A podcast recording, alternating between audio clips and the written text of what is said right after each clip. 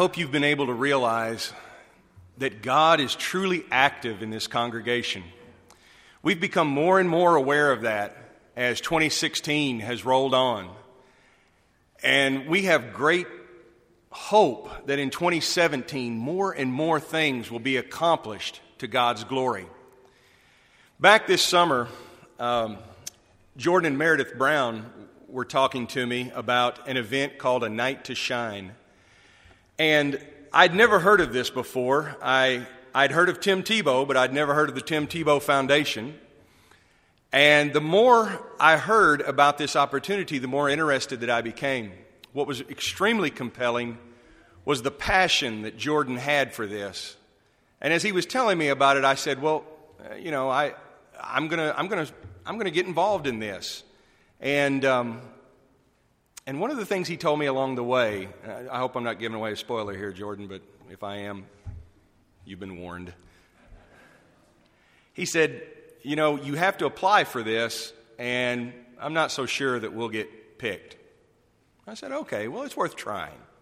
And so we went into it very nonchalantly, thinking, Yeah, we showed up for the game, you know. We didn't finish the marathon, but at least we, at least we had our gear on and we were ready to go. I, I was impressed when the message came back from the foundation saying, You've been picked, and we're going to support you in this. And ever since then, I've been convinced more and more. We talk about opportunities. This is an amazing opportunity. And I think that God is preparing this congregation for things just like this, for times just like this. I don't want to. Uh, Tell you about it. I want you to hear it with the same passion that I heard it from, from Jordan. Uh, Jordan and his wife Meredith have both been involved in helping those with special needs, and we believe that many of you are as well. And so I want you to hear it from him. Jordan, would you come up here? I'd like to ask the Lord to bless you as you speak to us this morning.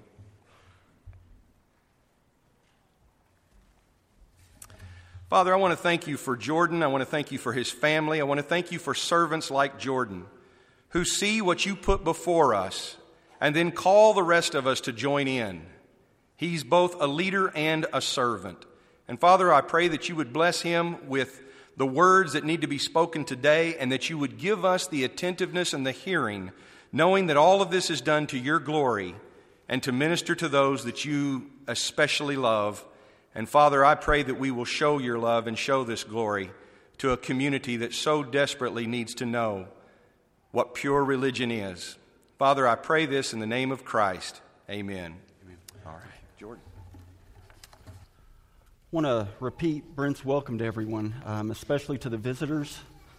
Um, if you are just passing through, um, if you're visiting friends or family, or if you just stumbled in off the street looking for a place that's warm and dry, you're welcome here always welcome here. Um, we want West Ark to feel like home. We want you to feel like family. In saying all that, I think it's pretty obvious that, that we've got a great pulpit minister in Chris. Uh, but because of dental surgery, he is sitting down there, and you're going to get the third string sound guy. Um, and the reason that I sit up there is so that I don't have to do this at least very often. Um, At the beginning of the year, the elders gave us four words that we could all work on um, in ourselves to try and make us a more accommodating congregation. Um, and as an introvert, these four words scare me to death. These are not my strong suits, these are not my talents. Yeah, um, but I try. Um, and as Chris mentioned, we, we found a, a great way to take these four words and, and use it in our community and, and invite the community in, and so that those of you who do excel in these four areas, uh, us introverts can introduce them to, to you guys. Um, there's a ministry that, that God has been preparing us for for, for over 20 years. Um, and over the last couple of months, this ministry has really started to come together. And I'll give you some more details about how God has been using us in that. Uh, but before I do that, I want to want to remind you what a mighty God we serve, and what a radical God we serve. I was reminded of this last week uh, when Chris and his thoughts before the Lord's Supper took us to Luke 22. And as many times I do, as the plates are being passed, I, I read a little before the verses that he read, and I read a little after. And I ran across these verses Luke 22, verses 26 and 27. But among you, and this is Jesus talking, but among you it will be different. Those, are who the, those who are the greatest among you should take the lowest rank, and the leader should be like a servant. Who is more important, the one who sits at the table or the one who serves? The one who sits at the table, of course, but not here, for I am among you as one who serves. Servanthood. Um, and when I read this verse, I was reminded of a probably more popular scripture, Matthew 20, verses 16. But those who are last now will be first then, and those who are first will be last. As a kid growing up in church, I struggled with this verse. Um, in my very immature mind, I thought of it as, as walking into a restaurant and, and you hold the door open because you want to be gentlemanly and you want to be chivalrous. And a family is coming in, and, and so you hold the door open for them. And then as the last person with that group comes, passes through your door, then another group comes. And, and so you don't want to slam the door on them, so you keep holding that door open. And then another group and another group. And by the time you round the door, the line is now backed all the way up to the door, and now you're 30 or 45 minutes from, from getting your meal. Um, and that's, that's what my mind always went to. And I thought, okay, I'm going to get a, a, another star in my crown. I'm going to get a room added to my mansion because God wants me to be last in that soup line. Um, I want to demonstrate how I've matured, and, and I, again, I don't grasp this verse completely, but I want to want to tell you how I view this now, and I want to use three people in demonstrating my, my mature view of this. Um, the hero, the zero, and Tim Tebow. Uh, I want to briefly talk about the first two. And by the way, if you know who Tim Tebow is, you probably already categorize him in one of those top two options. Um, if you're a Razorback fan like me, he's not the top one. Um, but, but again, he's, he's done some great things. Um, but first, talk about the hero. If you were going to write the Bible, who would you make the heroes be? Certainly, Christ is the hero, but who would his supporting crew be? What would the, the actors around him look like? Uh, would you choose the kings and the queens of the day, the people with superhuman powers, and, and some people back then had them? Or would you choose farmers and shepherds. Hebrews chapter 11. I've heard it called all my life. Instead of the Hall of Fame, it is the Hall of Faith. Um, it lists lots of different people um, and talks about their attributes and how they demonstrated their faith. Um, and when you look at that list, there's some pretty flawed people up there. Um, if I were to ask you who your Bible hero was, how many of you would say Rahab the prostitute? Um, how, many, how many messages do we hear about them? How many times does she get taught in our children's in the flock? Um, and yet here she is listed among heroes of their faith. Um, Jesus, when he comes and he starts choosing his closest people that he's going to deal with on a day in and day out basis um, fishermen, tax collectors, uh, people that, that when you think of great people, you usually don't start with, with these types of people. Um, the first time I heard something like this, I was at Christ Teens in Russellville. Uh, one of the speakers said that if God can use a drunk like Noah, a murderer like Moses, an adulterer like David, a liar like Jacob, a womanizer like Samson, and a dead man like Lazarus, then he can use you. Seen it more succinctly stated on church marquees that said, God doesn't call the qualified, he qualifies the called. And I don't have any problems believing that God can use you, that He can use the Tigners or the Carols where they're at. Um, the Carsons in Honduras, the West Ark Youth Group, and all the different places that they go. What I have a problem with is believing is that God can use me, um, an introvert, somebody who is not a public speaker, somebody who doesn't have this huge group of friends running around. Um, but God can use anyone, which brings me to my next group of people. On the way home from work a while back, I was listening to the radio, and the DJ invited his listeners to call in and answer the question It's been a good day, when? And you were supposed to fill in the blank. Um, he had several callers call in, and, and then a high school teacher calls in and says, It's been a good day when I've taught someone something and I didn't have to yell at anybody. That means it's a good day. And, and Scripture doesn't apply this to Jesus, but if we do, when do you think Jesus' best days were? Jesus ran into some people um, who they thought that they were the Bible heroes of their day called the Pharisees. Um, and, and, the Bible records a couple of interactions with them. I grabbed the second one. Um, but he says this Snakes, you sons of vipers, how will you escape the judgment of hell? That is how he dealt with the people who they were the self professed leaders of their day. Um, he also uses the same language in Matthew chapter 12, and John the Baptist uses the language back in Matthew chapter 3. So Jesus, it doesn't seem like, has a very strong interaction history with the people who considered themselves the leaders of the day. Uh, but then I want to look at two times where he ran into the people who would be considered by society of the day to be zeros.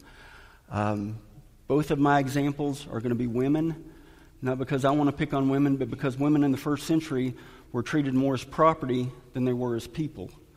Um, and so anytime Jesus runs across women, he seems much more forgiving. Um, the first one is the Samaritan woman at the well. I'll remind you that Samaritans were half Jews and half Gentiles, and they were despised by both groups. Um, both groups hated them.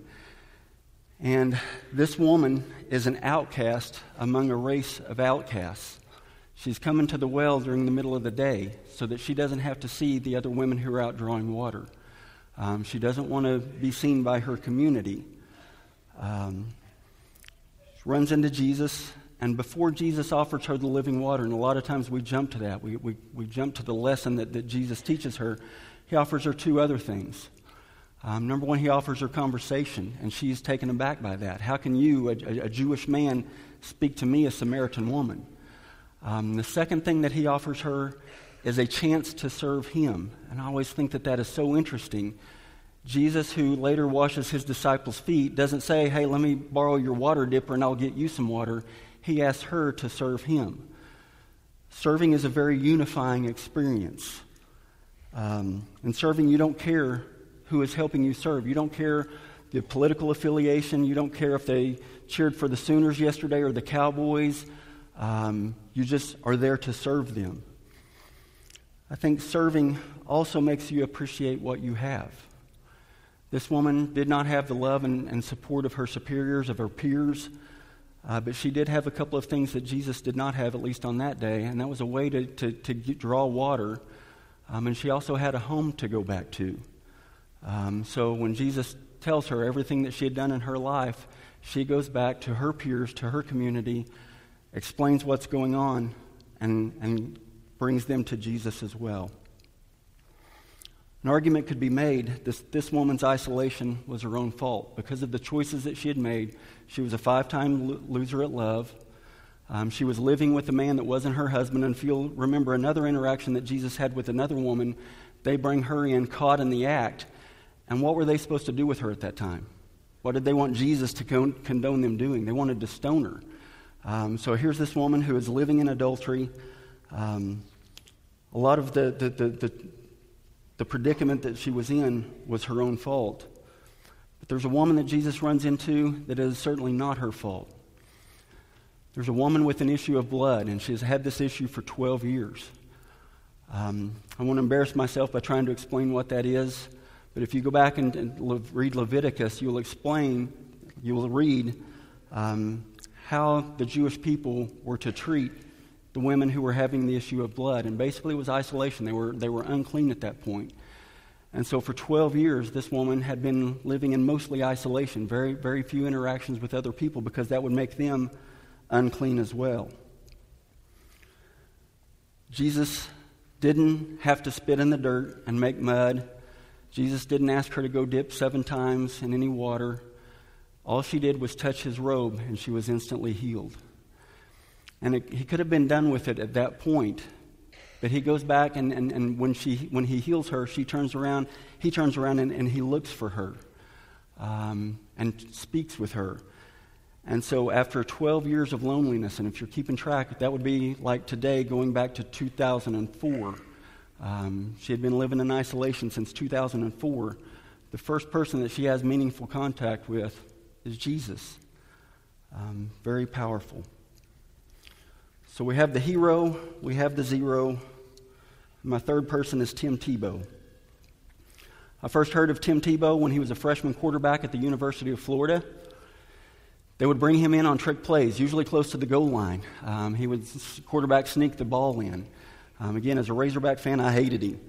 Um, he began starting um, as the quarterback his sophomore year, and by the end of the year, he won. He was the first sophomore to ever win the Heisman Trophy, which is the award given to the, the, the best all around football player at any position. Um, he had a short NFL career, was drafted by the Broncos. They kept him for a year until they got Peyton Manning. Then he bounced around in the league. Um, when, when nobody else wanted him, he became an analyst for ESPN. He covers SEC football. Uh, beginning this year, he became a professional baseball player. Um, his first pitch as a professional baseball player, he hit it out of the park, and he was on all the news stations um, as doing that. Um, hadn't had such a great career since then. But as you can tell in the picture, he's got a Bible verse written in the, the black ink under his, his eyes. They've now made a rule that, that football players cannot do that any longer, and they call it the Tim Tebow rule. He lives his faith out loud. Um, I see him occasionally pop up on the news where he's praying for someone. Um, he's riding an airplane, something happens, a medical condition, he sits down and he prays with his people, and it makes the news. What a lot of people don't know about Tim Tebow is that his mother, when she became pregnant with him, got very ill. Um, they were missionaries in the Philippines.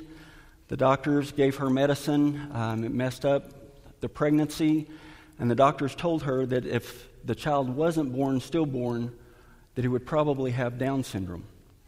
And so Tim Tebow has thought about this his entire life. What if I would have been born with Down syndrome? What would my life look like as someone with Down syndrome? Certainly, we wouldn't be talking about him today. No professional career, no college career, probably no college. But I would like to take just a second and ask you to put yourself in those shoes. If you were a parent, what would life look like if you had a child with Down syndrome? If you're not a parent, if you had a sibling with Down syndrome, if you're not a parent and you don't have a sibling, what would it look like? What would it look like if you had Down syndrome? Down syndrome comes with medical conditions, so you're probably going to spend a lot of time in a hospital. Once your child is old enough to start elementary school, who are their friends at school? Who do they sit by at lunch? What names do they get called? What names have you possibly called them? When they get older and they start junior high and middle school, what kind of school activities do they participate in? How many times do they get to play for first chair? How many times do they score the game winning goals?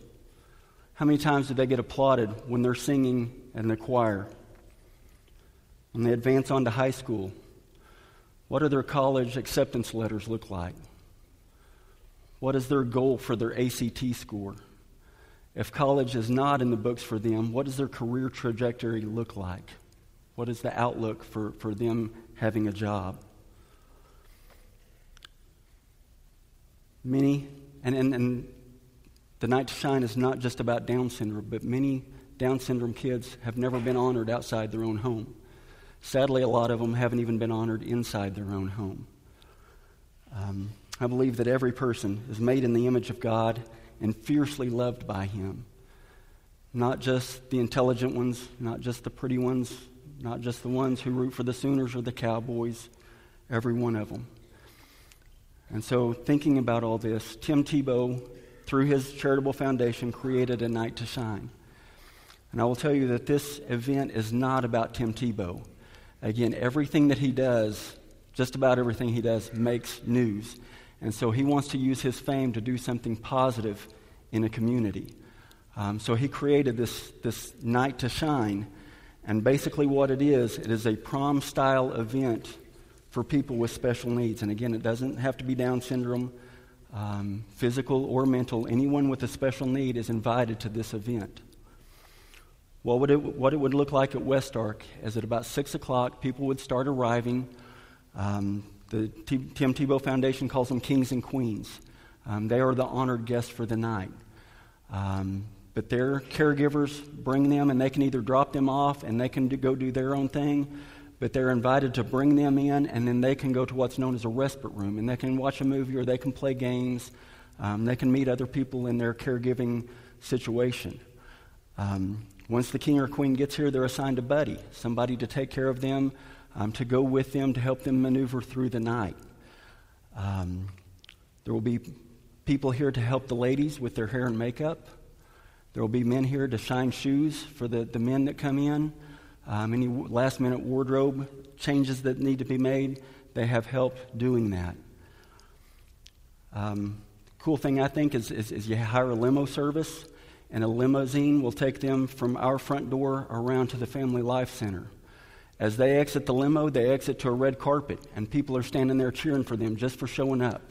Again, some of these people have never been honored before, and now they have paparazzi, is what they call them. Uh, people cheering for them. So they enter the building through a red carpet to cheers, people clapping for them.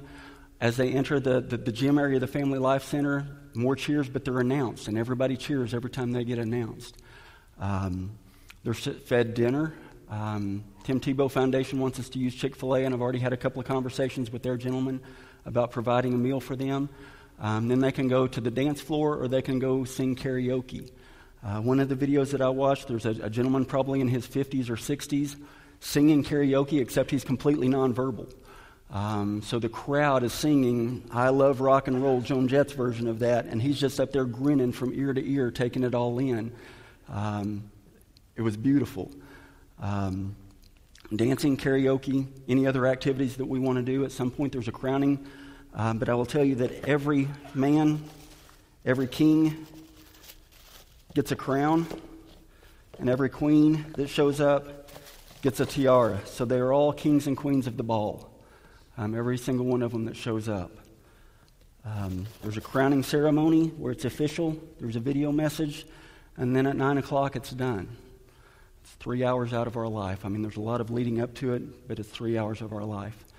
If all of this comes together like it should, it will look something like this. You may be able to think of some more, but I came up with some goals for us for the night. Uh, first one, of course, is to honor the kings and queens that show up, to show them that they are truly loved by God, um, to show them that they are loved by us. Uh, we also want to provide rest for their caregivers, um, give them a place where they can go and, and just take a break from, from having to, to, to care for these people all the time. Um, I think the big one is we want to provide a, a, community, a place where these people can lean on each other, um, where they can support each other, and very much like we do for our foster families, um, support them in their, their caregiving. Be friendly, inviting, intimate, partic- participatory. I didn't know how to say this without being completely selfish, um, but I want the name of West Ark to get out in the community. Um, I want other people to know that, that we're doing this, um, and that they can come here. Last year, when I heard about this, I heard about it through the local news stations. Um, Cross Church up in northwest Arkansas did this. I heard about it on National Christian Radio. K Love is one of the sponsors, and I heard about it on local Christian radio. Um, and they were all pointing to, to the Cross Church. I want them to point to West Ark when they talk about this. Um, and again, I think that, that, that if we are friendly, inviting, intimate, participatory, it will go a long way. We also want to grow this mission field. About nine days before we had our trunk or treat out here, um, we hosted a fall festival for younger children with special needs. Uh, Dina somehow got involved with the group and set it up. Um, and a lot of you who work in the school district um, in this area showed up. The Thrive group, group showed up huge for us. Uh, but we got to serve a meal and we got to play games and we got to just host a big group of people, and the younger ones had special needs. So again, God is, God is using us, and I think He's opening doors for us. Um, and I just want to be able to step through that. Seen the video, look at the goals. I will tell you that I grew up in a very conservative small town church of Christ.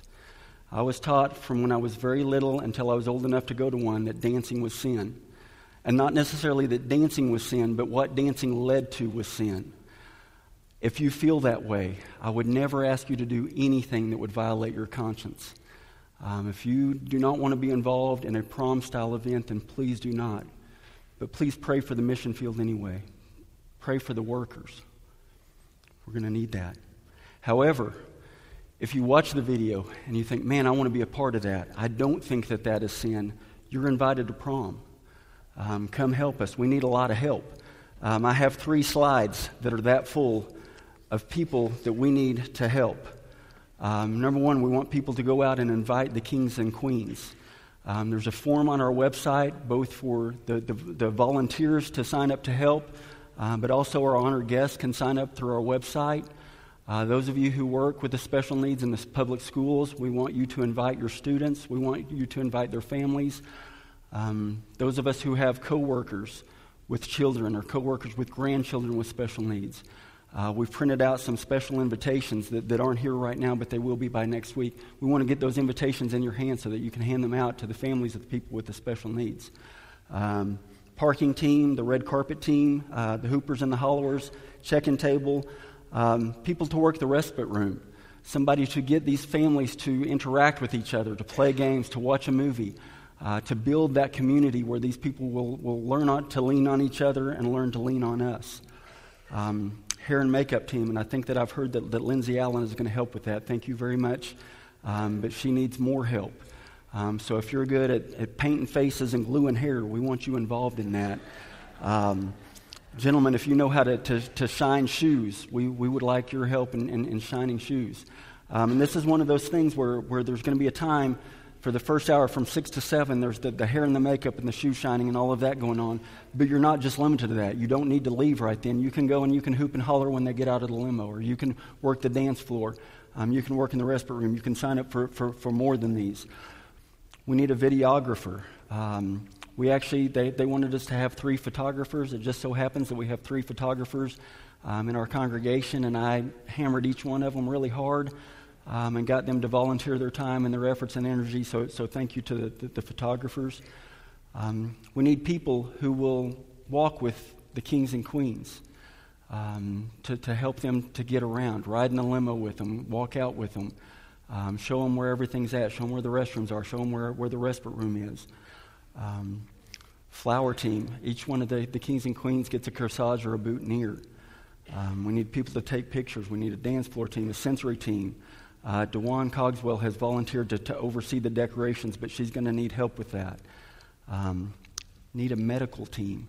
Um, they want us to have a, ambulance standing by.